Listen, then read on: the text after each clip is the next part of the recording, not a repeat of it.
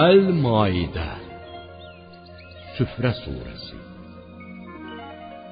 Mədinədə nazil olmuşdur. 120 ayədi. Bağışlayan mərhəmətli Allahın adıyla. Ey iman gətirənlər! Əhdlərə sadiq olun. İhramda olarkən ov sizə qadağan edilməklə adları çəkiləcək heyvanlar müstəsna olaraq qalanları sizə halal edildi. Şübhəsiz ki, Allah istədiyini hökm edər. Ey iman gətirənlər! Allahın müəyyən etdiyi mərasimə, hörmətli aya, həcc ayı hesab edilən Zülhiccəyə və ya Rəcəb, Zülqədə, Zülhiccə və Məhərrəm aylarına Kəbəyə gətirilən qurbanlara, boynuna nişan taxılmış qurbanlıq heyvanlara, həmçinin Rəbbinin lütfünü və razılığını diləyərək Beytül Hərama üz tutub ziyarətə gələnlərə hörmətsizlik etməyin. İhramdan çıxdığınız zaman istəsəniz ov edin. Vaxtilə sizi Məscid-ül Hərama daxil olmağa qoymayan cemaata qarşı bəslədiyiniz kin sizi təcavüzə sövq etməsin. Yaxşılıq etməkdə və pis əməllərdən çəkinməkdə əlbir olun. Günah iş görməkdə və düşmənçilik etməkdə bir-birinizə kömək göstərməyin. Allahdan qorxun. Həqiqətən Allahın əzabı şiddətlidir. Ölü heyvan, qan, donuz əti, Allahdan başqasının adı ilə kəsilmiş, boğulmuş, küt alət və ya silahla vurulmuş, bir yerdən yıxılaraq ölmüş, başqa bir heyvanın buynuzu ilə vurulub gəbərmiş, vəhşi heyvanlar tərəfindən parçalanıb yeyilmiş, dikinə qoyulmuş daşlar, bütlər və ya Kəbənin ətrafındakı bütpərəst qurbangahlar üzərində kəsilmiş heyvanlar və fal oxları ilə pay bölmək sizə haram edildi. Bunlar günahdır.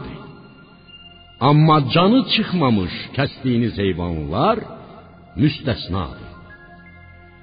Bu gün kafirlər dininizdən əllərini üzdülər. Onlardan qorxmayın. Məndən qorxun. Bu gün dininizi sizin üçün tamamladım və sizin üçün din olaraq İslamı bəyənib seçdim. Kim aclıq üzündən naçar qalarsa, çətinliyə düşərsə, günaha meyl etmək niyyətində olmayaraq, zəruri ehtiyacını ödəyəcək qədər bu haram ətlərdən yeyə bilər. Həqiqətən Allah bağışlayandır, rəhm edəndir. Ya Muhammed, səndən hansı şeylərin halal edildiyini soruşarlar. De, bütün pak nemətlər sizə halal buyurulmuşdur. Allahın sizə öyrətdiyi ov üsulları ilə təlim edib əhliləşdirdiyiniz yırtıcı heyvanların ov iti, şahin və sairələrinin ovladıqları da sizə halaldır. Onların sizin üçün tutub gətirdiklərindən yeyin və ona görə təlim etdiyiniz heyvan və quşları ov üzərinə göndərdiyiniz, silah işlətdiyiniz və ovu kəsdiyiniz zaman Allahın adını çəkin. Allahdan qorxun.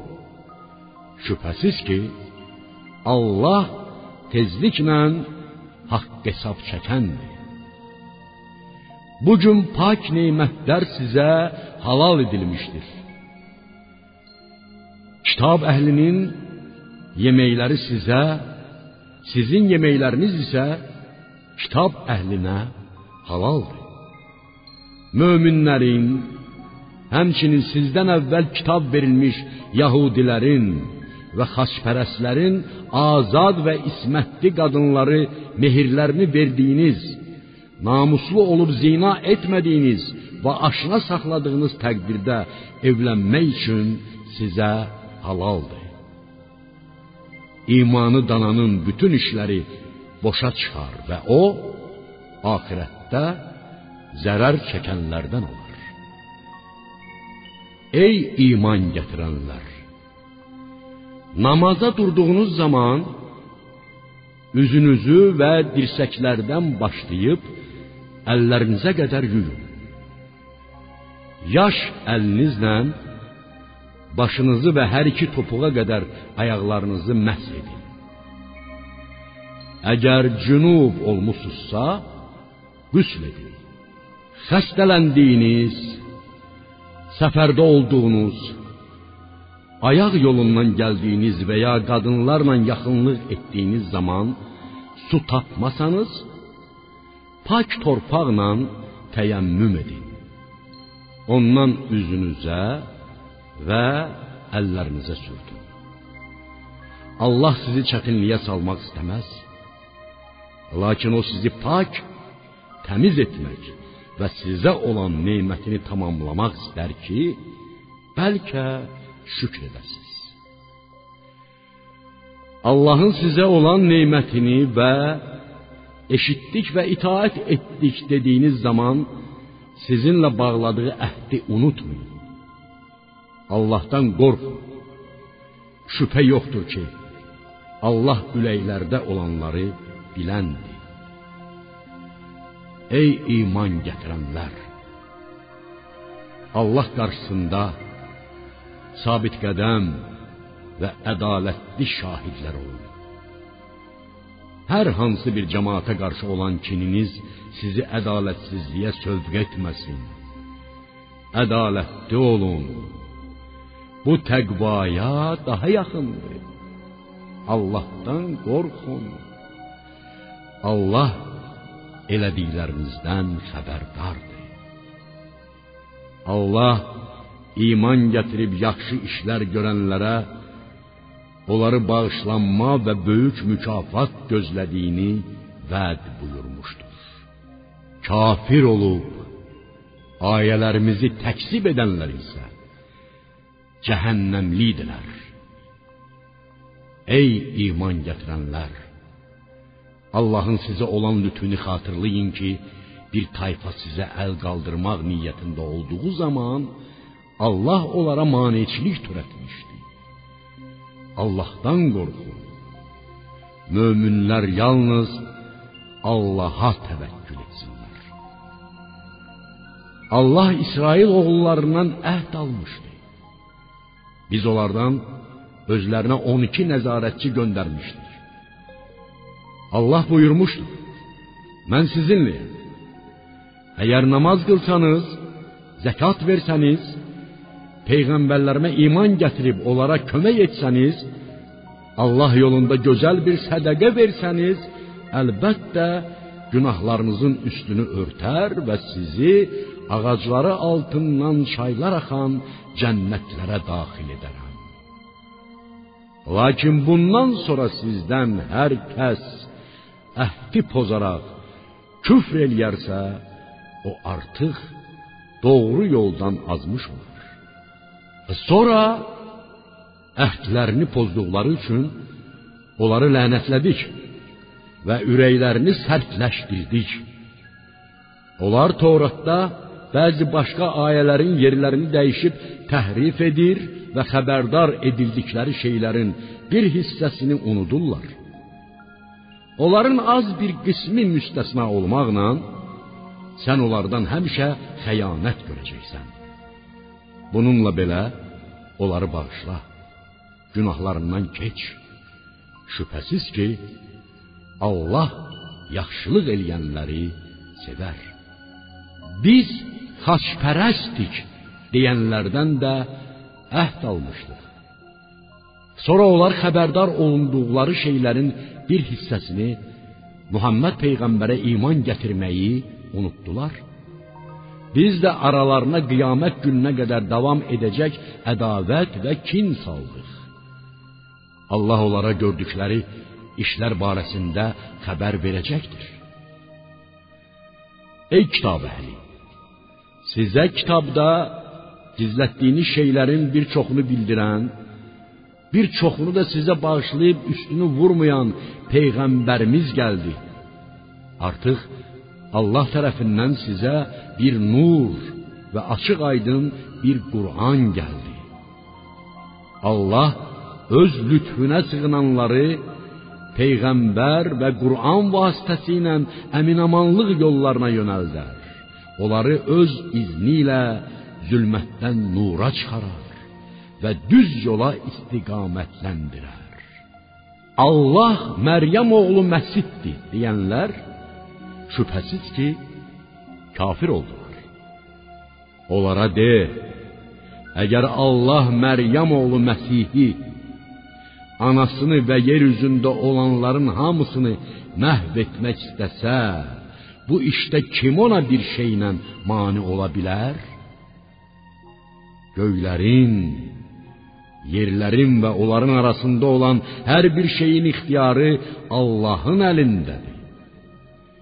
O istədiyini yaradar. Allah hər şeyə qadirdir. Yahudilər və xaçpərəstlər dedilər: Biz Allahın oğulları və sevimliləriyik. Onlara de: Bəs onda Allah nə üçün günahlarınıza görə sizə əzab verir? Xeyr, siz də onun yaratdığı bir bəşərsiniz. Allah istədiyini bağışlar, istədiyinə əzab verər. Göylərin, yerin və onların arasında olan hər bir şeyin ixtiyarı Allahın əlindədir və axır dönüş də onun hüzurunadır. Ey kitab əhli! Peyğəmbərlərin ardı arası kəsildiyi bir dövrdə bizə nə bir cənnətlə müjdə verən, nə də bir cəhənnəm əzabı ilə qorxudan kimsə gəldi deməməyiniz üçün sizə peyğəmbərimiz Muhammed gəldi. Artıq sizə müjdə verən və qorxudan şəxs gəlmişdir. Allah hər şeyə qadirdir. Bir zaman Musa öz cemaatına belə demişdi: Ey cemaatım, Allahın sizə olan nemətini xatırlayın ki, sizdən peyğəmbərlər göndərdi, padşahlar təyin etdi və aləmlərdən heç birinə vermədiyini sizə verdi. Ey cemaatım, Allahın sizin üçün əzəldən müəyyən etdiyi müqəddəs torpağa daxil olun. Geri dönməyin. Düşməndən qorxub qaçmayın və ya dininizdən dönməyin. Yoxsa zərər çəkmiş halda geri dönərsiniz. Onlar dedilər: Ya Musa, orada nəhəng qüvvətli adamlar var.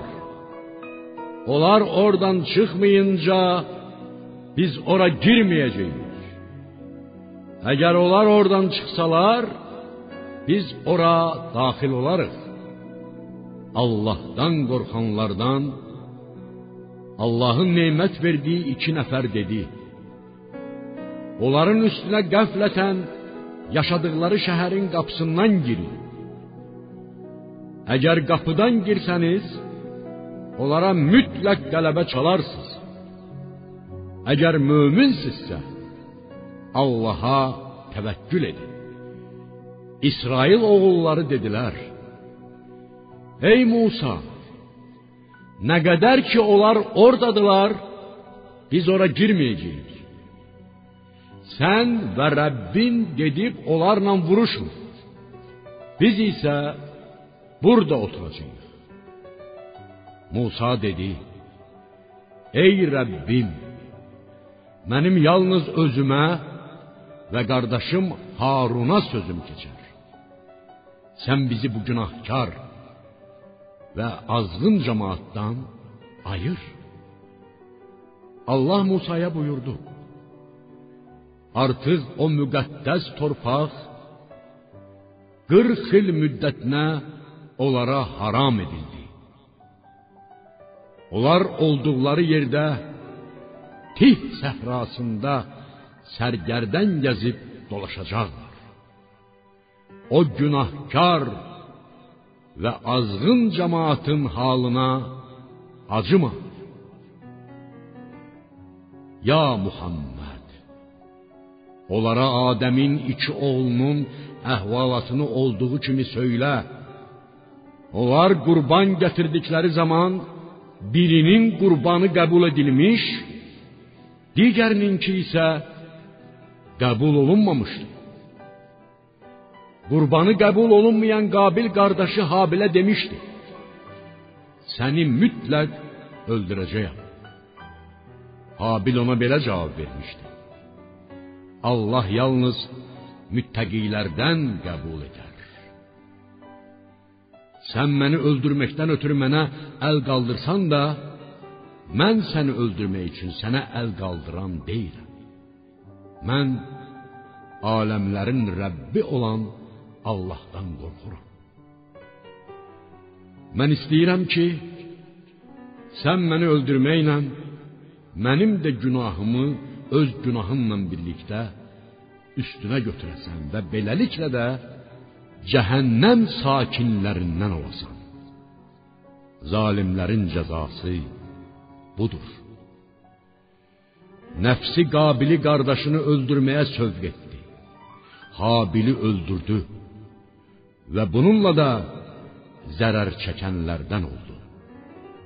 Sonra Allah qardaşının cəsədini necə bastırmağı ona göstərmək üçün yerəşən bir qarğa göndərdi. Qabil dedi: Vay halıma! Gör nə günə qalmışam. Bu qarğa qədər olub qardaşımın cəsədini də bastıra bilmərəm. O artıq peşman olmuşdu. Buna görə də İsrail oğullarına Tövratda yazıb hökm ki, hər kəs bir kimsəni öldürməmiş və yer üzündə fitnə fəsad törətməmiş bir şəxs öldürsə, o bütün insanları öldürmüş kimi olur. Hər kəs belə bir kimsəni ölümdən qurtarsa, o bütün insanları diriltmiş kimi olur. Bizim peyğəmbərlərimiz İsrail oğullarına açıq möcüzələrlə gəlmişdilər. Bu möcüzələrdən sonra da onların bir çoxu yer üzündə küfr, qətl və cinayət etməklə həddi aşdılar. Allaha və peyğəmbərinə qarşı vuruşanların, yer üzündə fitnə fəsad salmağa çalışanların cəzası ancaq öldürülmək, çarmıxa çəkilmək ya da sağ əlləri ilə sol ayaqlarını kəsilməsi, yaxud da yaşadıkları yerdən sürgün olunmalarıdır. Bu cəza onlar üçün dünyada bir rüsvayçılıqdır. Axirətdə isə onları böyük bir əzab gözləyir. Sizin əlinizdə keçməmişdən əvvəl tövbə edənlər müstəsnadır. Bilin ki, Allah bağışlayandır, rəhm edəndir. Ey iman gətirənlər! Allahdan qorxun. Onun rəhmətinə və lütfündə qovuşmaq üçün vəsilə axtarın. Allah yolunda cihad edin ki, nicat tapasınız. Əgər yer üzündə olanların hamısı üstəlik bir o qədər kafirlərin əlində olsaydı və onlar bunu qiyamət gününün əzabından qurtarmaq üçün fidyə versəydilər, yenə də onlardan fidyə qəbul olunmazdı.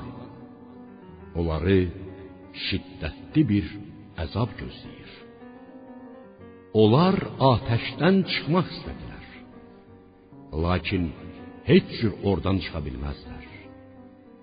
Onlar əbədi əzaba düşar olanlardır. Oğru kişi ilə oğru qadının gördükləri işin əvəzi kimi Allahdan cəza olaraq əllərini kəsin. Allah yenilməz qüvvət, hikmət sahibidir.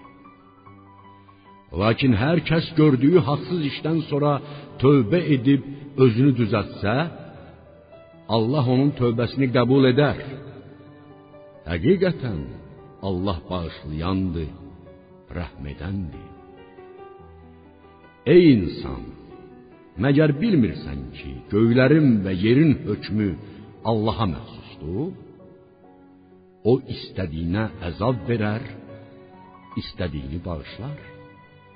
Allah hər şeyə qadirdir. Ya peyğəmbər, ürəklərində inanmadıkları halda dildə inandıq deyən münafiqlərin, Yahudilərdən yalana qulaq asanların, sənin huzuruna gəlməyən başqa bir cemaate qulaq asanların, onlara cəsusluq edənlərin küfr içində vurnuxanları səni kədərləndirməsin. Onlar Tövratdakı sözlərin yerini sonradan dəyişib təhrif edir və deyirlər: Əgər sizə bu təhrif olunmuş dini hökm verilsə, onu qəbul edin. Əgər verilməsə, ondan qaçın. Allahın fitnəyə düşməsini istədiyi şəxs üçün Allaha qarşı sənin əlindən heç bir şey gəlməz. Onlar elə kəslərdir ki, Allah onların ürəklərini təmizləmək istəməmişdir. Onları dünyada rüsvayçılıq, axirətdə isə böyük bir əzab gözləyir. Onlar yalana qulaq asanlar və haram yeyənlərdir. Əgər yanına gəlsələr, aralarında hökm et və ya onlardan üz çevir. Əgər onlardan üz döndərsən, sənə heç bir zərər verə bilməzlər. Əgər aralarında hökm etsən, ədalətlə hökm et. Allah ədalət sahiblərini sevər. İçərisində Allahın hökmü olan Tövrat əllərində ola-ola səni nə üzlə hakim təyin edir, sonra da sənin Tövrata müvafiq verdiyin hökmdən üz çevirirlər. Onlar iman gətirmiş kimsələr deyildilər. Şübhəsiz ki, Tövratı biz nazil etdik. Onda haqq yol və nur vardır. Allaha təslim olan peyğəmbərlər Yahudilər arasında onunla, din alimləri və fəqihlər isə kitabdan qorunub saxlanılanlarla hökm edərdilər. Peyğəmbərlər, din alimləri və fəqihlər Tövratın ilahi bir kitab olmasına şahiddirlər. Ey Yəhudi alimləri və rəisləri, insanlardan qorxmayın. Məndən qorxun. Mənim ayələrimi ucuz qiymətə satmayın. Allahın nazil etdiyi kitab və şəriəti ilə hökm etməyənlər əlbəttə kafirdirlər. Biz Tövratda İsrail oğullarına yazıb hökm etdik ki, canın qisası can, gözün qisası göz, burnunki burun, qulağınki qulaq, dişinki diş və yaralarınki yaralardır. Lakin hər kəs qisası bağışlasa, bu onun üçün bir kəffarədir. Allah onun günahlarının üstünü örtüb bağışlar. Haqq sahibi haqqından vaz keçib onu tələb etməsə, Allah da cinayətkarı cəzalandırmaz. Allahın nazil etdiyi kitab və şəriətlə hökm etməyənlər əlbəttə zalimdirlər. Onların ardınca Məryəm oğlu İsa'nı özündən qabaqki Tövratı təsdiq edən kimi göndərdik. Ona içində haqq yol və nur olan, özündən əvvəlki Tövratı təsdiq edən müttəqilər üçün doğru yol və nəsihət olan İncili verdik. İncil əhli Allahın onda nazil etdiyi ehkam ilə hökm etsin. Allahın nazil etdiyi ilə hökm etməyənlər əlbəttə günahkarlardır.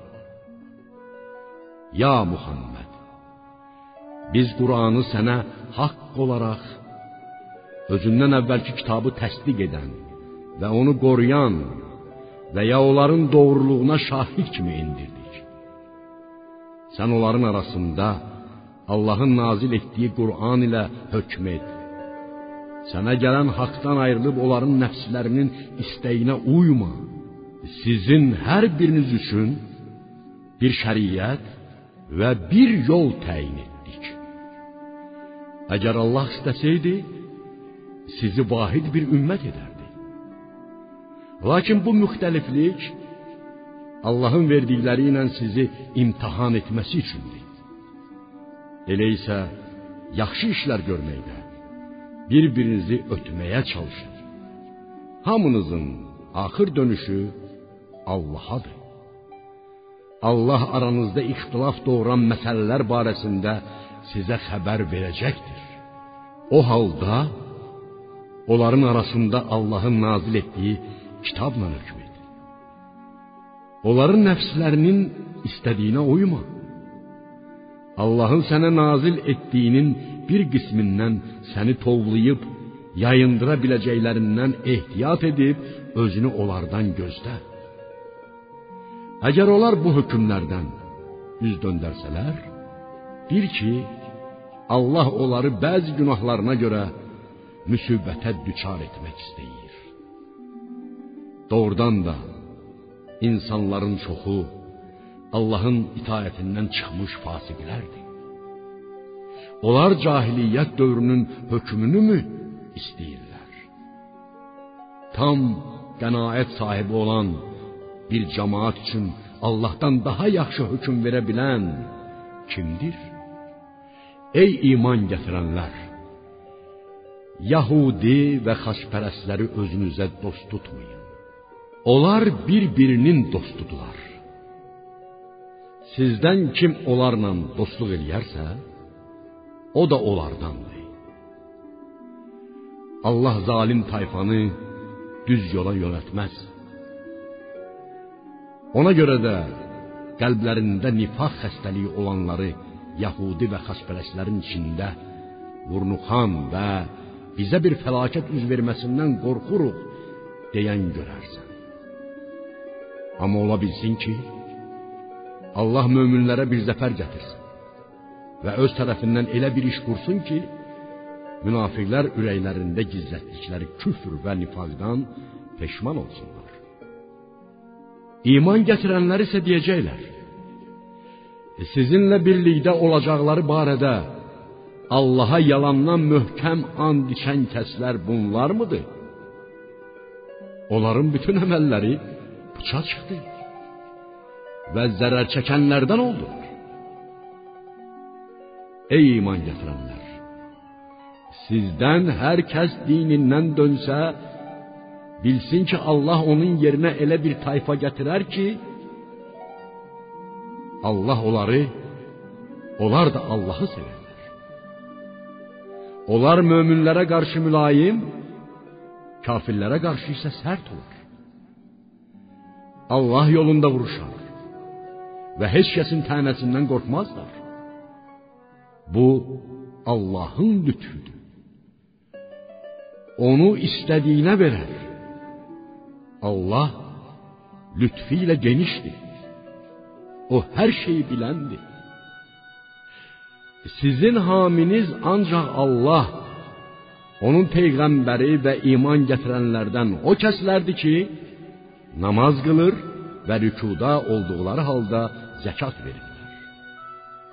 Hər kəs Allahı, onun peyğəmbərini və iman gətirənləri özünə dost tutsa, hər iki dünyada işləri yaxşı gedər.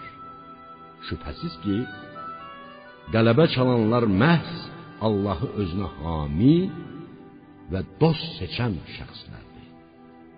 Ey iman gətirənlər! Sizdən əvvəl kitab verilmiş olanlardan dininizi oyun oyuncaq hesab edənləri və kafirləri özünüzə dost tutmayın. Əgər möminsinizsə, Allahdan qorxun. Siz bir-birinizi namaza çağırdığınız zaman onlar onu oyun oyuncaq sayarlar. Bu onların anlamaz bir tayfa olmalarındandır. Ya Muhammed de ey kitab əhli bizdən xoşunuz gəlməməyiniz yalnız bizim Allaha bizə nazil edilənə və bizdən daha əvvəl nazil edilənlərə inanmağımıza və sizin əksəriyyətinizin fasik olmasına mı görədir? De, Allah yanında cəza etibarilə bundan daha pisini sizə xəbər verimmi? Allahın lənətlədiyi, qəzəbləndiyi, özlərini meymunlara, donuzlara və şeytanlara ibadət edənlərə döndərdiyi şəxslər mövqecə daha pis və doğru yoldan daha çox azanlardır. Münafiqlər sizin yanınıza gəldikləri zaman biz iman gətirdik deyirlər. Halbuki onlar sizin huzurunuza ürəklərində gizlətdikləri küfrlə daxil olmuş, küfrlə də çıxıb getmişlər. Allah onların gizlətdiklərini özlərindən daha yaxşı bilir. Onların bir çoxunu günah işləməyə, düşmənçilik etməyə və haram yeməyə tələsən görərsən. Onların gördüyü işlər necə də pisdir. Kaş onların din alimləri və fəqihləri onlara günah söyləməyi və haram yeməyi qadağan edəydilər. Onların törətdiyi əməllər necə də pisdir. Yahudilər dedilər: Allahın əli bağlıdır. Bu dedikləri sözə görə onların öz əlləri bağlandı və lənətə gəldilər. Xeyr, Allahın əlləri açıqdır. O kərimdir, səxavətlidir. İstədiyi kimi lütf və ehsan edər. Rəbbindən sənə nazil edilən Qur'an onlardan bir çoxunun yalnız küfrünü və azğınlığını artıracaqdır. Biz onların arasına qiyamət gününə qədər davam edəcək düşmənçilik və kin saldıq. Onlar müharibə alovu yandırdıqca Allah onu söndürər. Onlar yer üzündə fitnə fəsad törətməyə çalışarlar. Allah isə fitnə fəsad törədənləri sevməz. Əgər kitab əhli Muhammed peyğəmbərə və Qur'ana iman gətirsələr, Allahdan qorxaraq pis əməllərdən çəkinsələr, biz sözsüz ki, onların günahlarının üstünü örtər və özlərini də neməti bal olan nəyim cənnətlərinə daxil edərik. Əgər onlar Tövrata, İncilə və Rəbbi tərəfindən özlərinə nazil edilən ilahi kitabların sonuncusu olan Qurana düzgün əməl etsəydilər, onlar həm başları üstündə, həm də ayaqları altında olan nemətlərdən yeyərdilər. Onların arasında İslam dininə qarşı heç bir ədavət bəsləməyib, onun müqəddəsliyini etiraf edən bir cemaat vardır. Lakin onların çoxsunun gördüyü işlər necə də pisdir. Ya peyğəmbər, Rəbbin tərəfindən sənə nazil ediləni təbliğ et. Əgər bunu etməsən, Allahın sənə həvalə etdiyi elçilik, peyğəmbərlik vəzifəsini yerinə yetirmiş olmazsan. Allah səni insanlardan qoruyacaq. Həqiqətən Allah kafir cemaati düz yola yönəltməz. De, ey kitab əhli, Tövrata, İncil və Rəbbiniz tərəfindən sizə nazil edilmiş olana düzgün əməl etmədikcə siz Allah yanında məqbul, dini baxımdan doğru olan heç bir şey üzərində deyilsiz.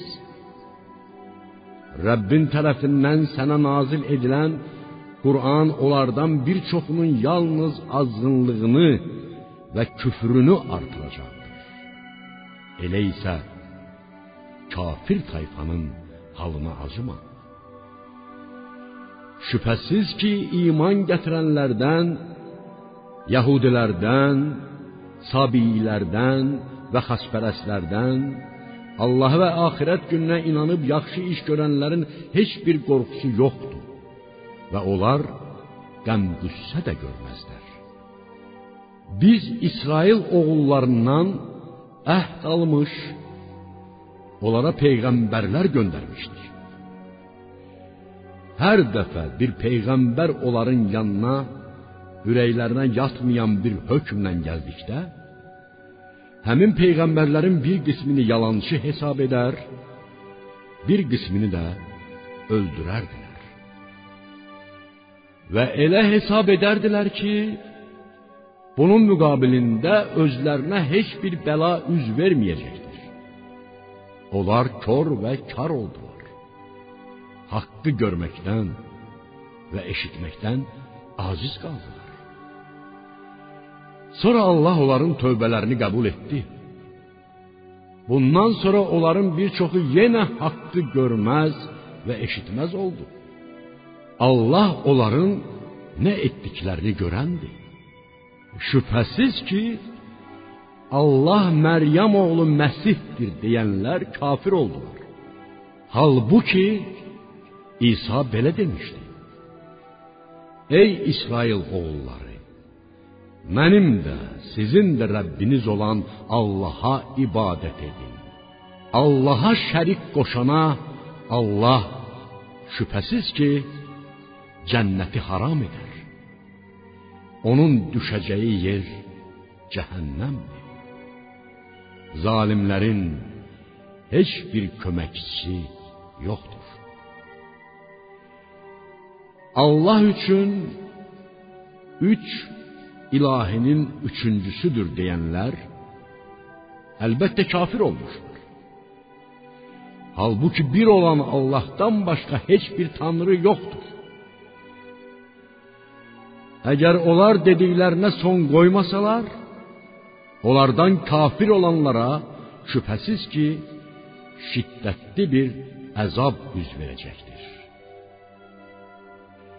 Məgər onlar Allaha tövbə edib ondan bağışlanmalarını istəməyəcəklər? Axı Allah bağışlayandır, rəhm edəndir. Məryəm oğlu Məsih ancaq bir peyğəmbərdir. Ondan əvvəl də peyğəmbərlər gəlib getmişdir. Onun anası isə çox pak, Allahın hökmlərini sidq ürəkdən təsdiq edən bir qadın idi. Onların hər ikisi adi insanlar kimi yemək yeyərdi.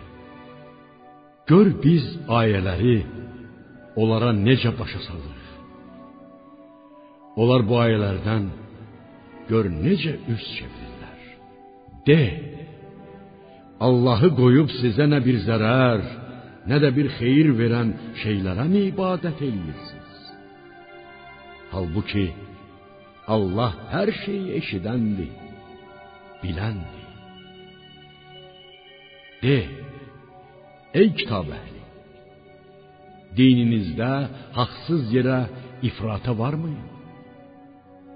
Əvvəlcə yolunu azmış, bir çoxlarını da azdırmış və doğru yoldan çıxarmış bir tayfanın nəfsinin istəklərinə uymayın. İsrail oğullarından kafir olanlara həm Davudun, həm də Məryəm oğlu İsa'nın dili ilə lənət oxundu. Bu onların üsyan etmələrinə və həddi aşmalarına görə idi. Onlar etdikləri pis əməldən əl çəkmirdilər. Və ya onlar bir-birini etdikləri pis əməldən çəkindirmirdilər.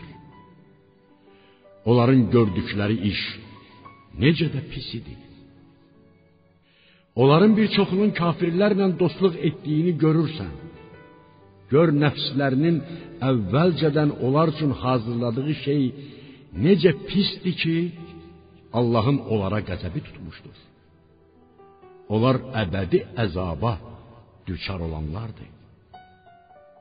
Əgər onlar Allaha, peyğəmbərə və ona nazil olana inansaydılar, kafirləri özlərinə dost tutmazdılar. Lakin onların çoxu itaətdən çıxmış fasiqlərdir.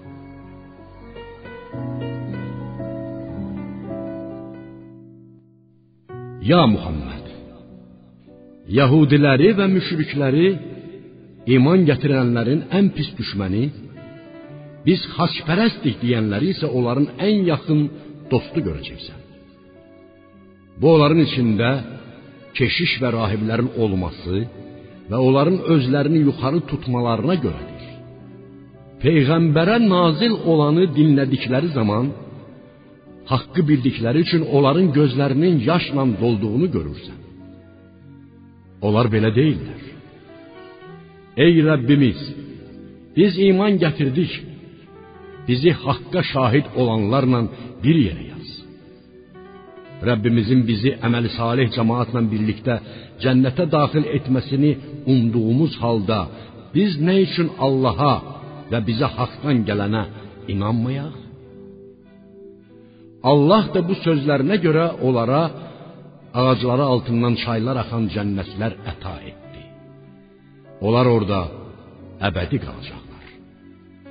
Yaxşı işlər görənlərin mükafatı budur. Kafir olub ayələrimizi yalan hesab edənlər isə cəhənnəmlikdirlər. Ey iman gətirənlər! Allahın sizə halal buyurduğu pak nemətləri özünüzə haram etməyin və həddi aşmayın. Doğrudan da Allah həddi aşanları sevməz. Allahın sizə verdiyi ruzidən halal və təmiz olanını yeyin. İnandığınız Allahdan qorxun. Allah sizi bilmədən səhvən içdiyiniz andlarınıza görə cəzalandırmaz. Lakin bilə-bilə və ya qəsdən içdiyiniz andları pozmağa görə cəzalandırar. Belə bir andı pozmağın kəffarəsi ailənizə yedirdiyinizin orta hesabından 10 yoxsulu yedirdib doyurmaq, yaxud geyindirmək, yaxud da bir kölə azad etməkdir. Bunları etməyə imkanı olmayan şəxs üç gün dalbadal oruç tutmalıdır. Bu içdiyiniz andların kəffarəsidir. Bununla belə andlarınızı qoruyun. Onları pozmaqdan çəkinin. Allah ayələrini sizə belə izah edir ki, bəlkə şükr edəsiniz. Ey iman gətirənlər! Şərab da, qumar da, bütlər də, fal oxları da şeytan əməlindən olan murdar bir şeydir. Bunlardan çəkinin ki, bəlkə nicat tapasız. Şübhəsiz ki, şeytan içki və qumarla aranıza ədavət və kin salmaq, sizi Allahı yada salmaqdan və namaz qılmaqdan ayırmaq istər. Artıq bu işə son qoyacaqsınızmı? Allaha və peyğəmbərə itaət edin. Əgər itaətdən boyun qaçırsanız, bilin ki, peyğəmbərimizin vəzifəsi yalnız Quranı açıq-aydın təbliğ etməkdir. İman gətirib yaxşı işlər görənlərə pis əməllərdən çəkinib iman gətirdikləri, salih əməllər etdikləri, sonra pis əməllərdən çəkinib iman gətirdikləri, sonra yenə də pis əməllərdən çəkinib yaxşı işlər gördükləri təqdirdə haram edilməmişdən əvvəl daddıqları şeylərdən ötürü günah tutulmaz. Allah yaxşı iş görənləri sevər. Ey iman gətirənlər! Allah özünü görmədən gizlində ondan qorxanları ayırd etmək üçün sizi əllərinizin və mizraqlarınızın çata biləcəyi bir ovla imtahan edəcəkdir. Bundan sonra həddi aşanı şiddətli bir əzab gözləyir. Ey iman gətirənlər, ihramda olarkən əti yeyilən heyvanları öldürməyin. Sizdən ovu qəsdən öldürən hər bir kəsin boynuna cəza və ya düşür. Onun cəzası içərinizdən olan iki ədalətli şəxsin hökmü ilə öldürdüyünə bənzər. Onun qiymətinə bərabər bir heyvanı Kəbəyə çatası qurban etmək, kəffarəsi isə gördüyü işin zərərini, acısını datsın deyə öldürdüyü heyvanın dəyəri müqabilində yoxsullara yedirtmək, yaxud ona bərabər hərəsi üçün bir gün olmaq şərti ilə yedirəcəyi yoxsulların sayı qədər oruç tutmaqdır. Allah keçmişdə olanları bağışlamışdır. Hər kəs bundan sonra belə bir iş görsə, Allah ondan intiqam alır. Allah yenilməz qüvvət, intiqam sahibidir. Sizin üçün bir dolanacaq vasitəsi olsun deyə dəniz ovu və onu yemək sizə də səfərdə olanlara da halal edildi. İhramda olduğunuz müddətdə isə quruda ov etmək sizə haram buyuruldu. Hüzuruna toplanacağınız Allahdan qorxun. Allah Beytül Haram olan Kəbəni haram ayı Zilhiccəni Kəbəyə gətirilən boyunları bağsız və bağlı qurbanları insanların dini və dünyəvi işlərinin düzəlib sahmana düşməsi üçün bir yol müəyyən etdi. Bu ona görədir ki, Allahın göylərdə və yerdə nə varsa, hamısını bilməsini, özü də Allahın hər şeyi layiqincə bilməsini siz də biləsiniz. Bilin ki, Allahın əzabı şiddətlidir və Allah bağışlayandır, rəhm edəndir. Peyğəmbərin üzərinə düşən vəzifə isə ancaq Allahın əmrlərini insanlara təbliğ etməkdir. Allah üzə çıxartdıqlarınızın və gizlətdiklərinizin hamısını bilir. Ya Muhammed, de, ey insan, haram şeyin çoxluğu xoşuna gəlsə belə, haramla halal bir ola bilməz. Ey ağıl sahibləri, Allahdan qorxun ki, nicat tapasınız. Ey iman gətirənlər, sizə bəlli olunca qanınızı qaraldacaq şeylər barəsində soruşmayın. Eğer onlar hakkında Kur'an nazil edildikdə soruşsanız, onlar sizə aydın olar. Lakin pis vəziyyətdə qalar və kədərlənərsiniz. Allah onları indiyə qədər verdiyiniz bu cür suallara bağışladı. Allah bağışlayandır, həlimdir. Bəndələrinə əzab verməkdə tələsən deyildir. E, sizdən əvvəl bir tayfa belə lüzumsuz şeyləri soruşmuş, sonra da buna görə onlara aid olan hökmləri inkar edib yerinə yetirmədikləri üçün kafir olmuşdu. Bəhirə, sahibə, vəsilə və haminin heç birisini Allah qanunu buyurmamışdır. Lakin kafirlər Allaha qarşı yalan uydurdu. Kafirlərə uyan cemaatın əksəriyyəti isə bu cür iddiaların Allaha qarşı böhtan, iftira olduğunu dərk etmirlər. Onlara Allahın nazil etdiyinə və peyğəmbərə tərəf gəlin deyildiyi zaman atalarımızın getdiyi yol bizə yetər deyə cavab verirlər. Bəs ataları heç bir şey bilməyib doğru yolda değillərsə necə? Ey iman gətirənlər! nəfslərinizi qorumaq sizin borcunuzdur. Siz doğru yolda olsanız, haqq yoldan azanlar sizə heç bir zərər yetirə bilməzlər. Hamınızın axır dönüşü Allahadır.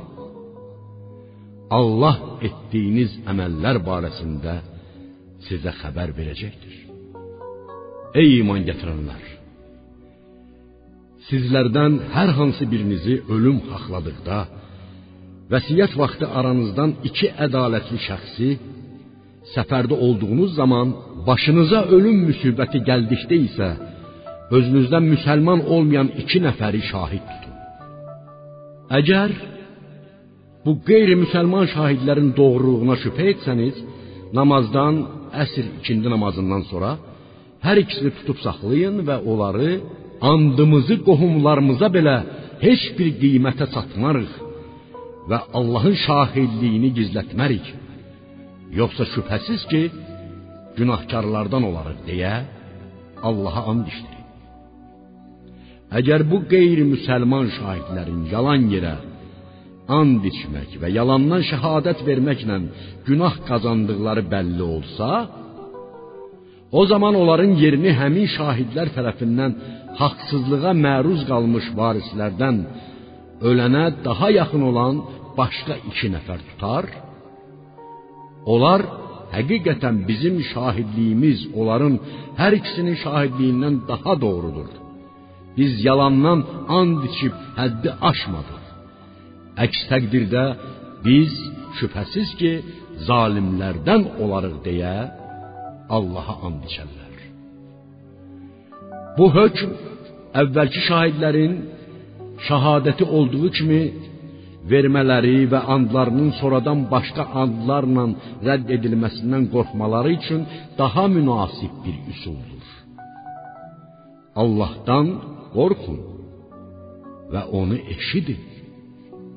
Allah fasik qövmü doğru yola yönəltməz. Allah peyğəmbərlərə qiyamət günü belə buyuracaq. Ümmətlərinizi mənim əmrlərimə tabe olmağa dəvət etdiyiniz zaman sizə nə cavab verildi? Onlar isə təvazökarlıq edib biz heç bir şey bilmirik. Həqiqətən qeybləri bilən ancaq sənsən deyə cavab verəcəklər. Ya Muhammed, xatırla ki, o gün Allah İsa'ya belə buyuracaq: Ya Məryəm oğlu İsa, sənə və anana nemətimi yadına sal. O zaman səni müqəddəs ruhla qüvvətləndirmişdim. Səni beşikdə olanda da, yetkin çağında da adamlarla danışdırdım.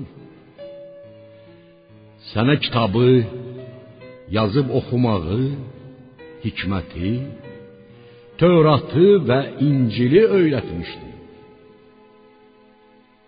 O zaman sən mənim iznimlə palçıqdan quşa bənzər bir şey düzəldib ona üfürürdün. O da mənim iznimlə quş olurdu. Sən mənim iznimlə anadan gəlmə kora və cüzamlı xəstəyə şəfa verir və mənim iznimlə ölüləri dirildirdin. Sən İsrail oğullarının yanına açıq möcüzələrlə gəldiyin zaman mən onların bəlasını səndən dəf etmişdim. Səni öldürmək istədikdə onlara mane olmuşdu. Onlardan küfrə batanlar isə belə demişdilər. Bu açıq aydın sehirdən başqa bir şey deyildir. Xatırla ki, o zaman İsa'nın 12 əshabəsinə mənə və peyğəmbərimə iman gətirin deyə əmr etmişdim. Onlar isə bizim sənə və peyğəmbərinə itaətkar kəslər olmağımıza şahid ol deyə cavab vermişdilər. Onu da xatırla ki, o zaman həvarilər demişdilər: Ya Məryəm oğlu İsa, Rəbbim bizə göydən bir süfrə göndərə bilərmi? İsa dedi: Əgər möminsinizsə, Allahdan qorxun. Həvarilər demişdilər: Biz istəyirik ki, ondan yeyək, ürəklərimiz sakit olsun. Sənin bizə doğru dediyini bilək və süfrənin göydən enməsi möcüzəsini görməklə sənin peyğəmbərliyinin həqiqiliyinə şahidlik edənlərdən olaq. Məryəm oğlu İsa dedi: Ya Allah, ey bizim Rəbbimiz, bizə göydən bir süfrə nazil et ki, o həm bizim, həm də bizdən sonra gələnlər üçün bir bayram və sənin qüdrətindən bir möcüzə olsun. Bizə ruzi ver ki, sən ruzi verənlərin ən yaxşısısan. Allah buyurdu: Mən onu sizə əlbəttə nazil edərəm. Lakin ondan sonra sizlərdən kim küfrə düşərsə, ona aləmlərdə olanlardan heç kəsə verməyəcəyim bir əzab verərəm. Ya Muhammed, xatırla ki, o zaman Allah belə buyuracaq. Ya Məryəm oğlu İsa,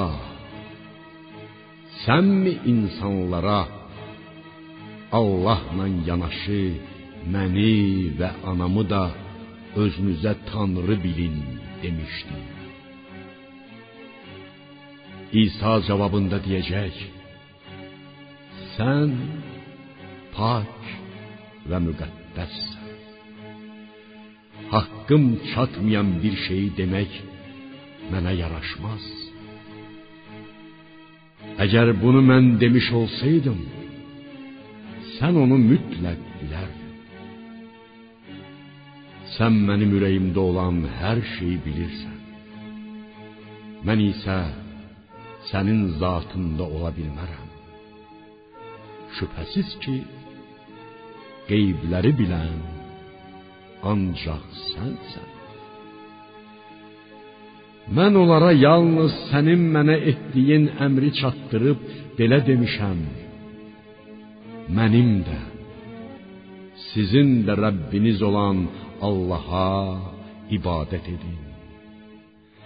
Nə qədər ki onların arasında idim, onlara şahid mən idim, onları belə nalayiq hərəkətlər etməyə qoymurdum. Sən məni göyə qaldırıb dərgahına qəbul etdikdən sonra onlara nəzarətçi özün oldun. Yalnız sən hər şeyə şahidsən. Əgər onlara əzab versən, şübhə yoxdur ki, onlar sənin qullarındır. Əgər onları bağışlasan, yenə şübhə yoxdur ki, sən yenilməz qüvvət, hikmət sahibisən. İstədiyim bəndəyə əzab verməyə, istədiyini bağışlamağa və hər hansı bir məsələni hakimanə həll etməyə qadir olan ancaq sənsən. Allah buyurdu: Bu elə bir gündür ki, düz danışanlara düzlükləri fayda verər. Onları ağacları altından çaylar axan cənnətlər gözləyir. Onlar orada əbədi qalacaqlar. Allah onlardan, onlar da Allahdan razıdırlar. Bu möminlər üçün böyük qurtuluşdur. Göylərin, yerin və onlarda olan hər şeyin hökmü Allaha məxsusdur. Allah hər şeyə qadirdir.